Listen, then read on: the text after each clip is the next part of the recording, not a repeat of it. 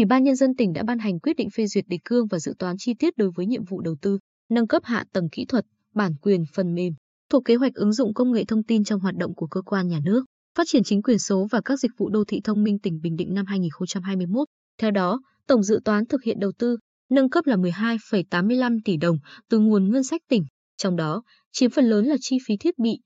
phần mềm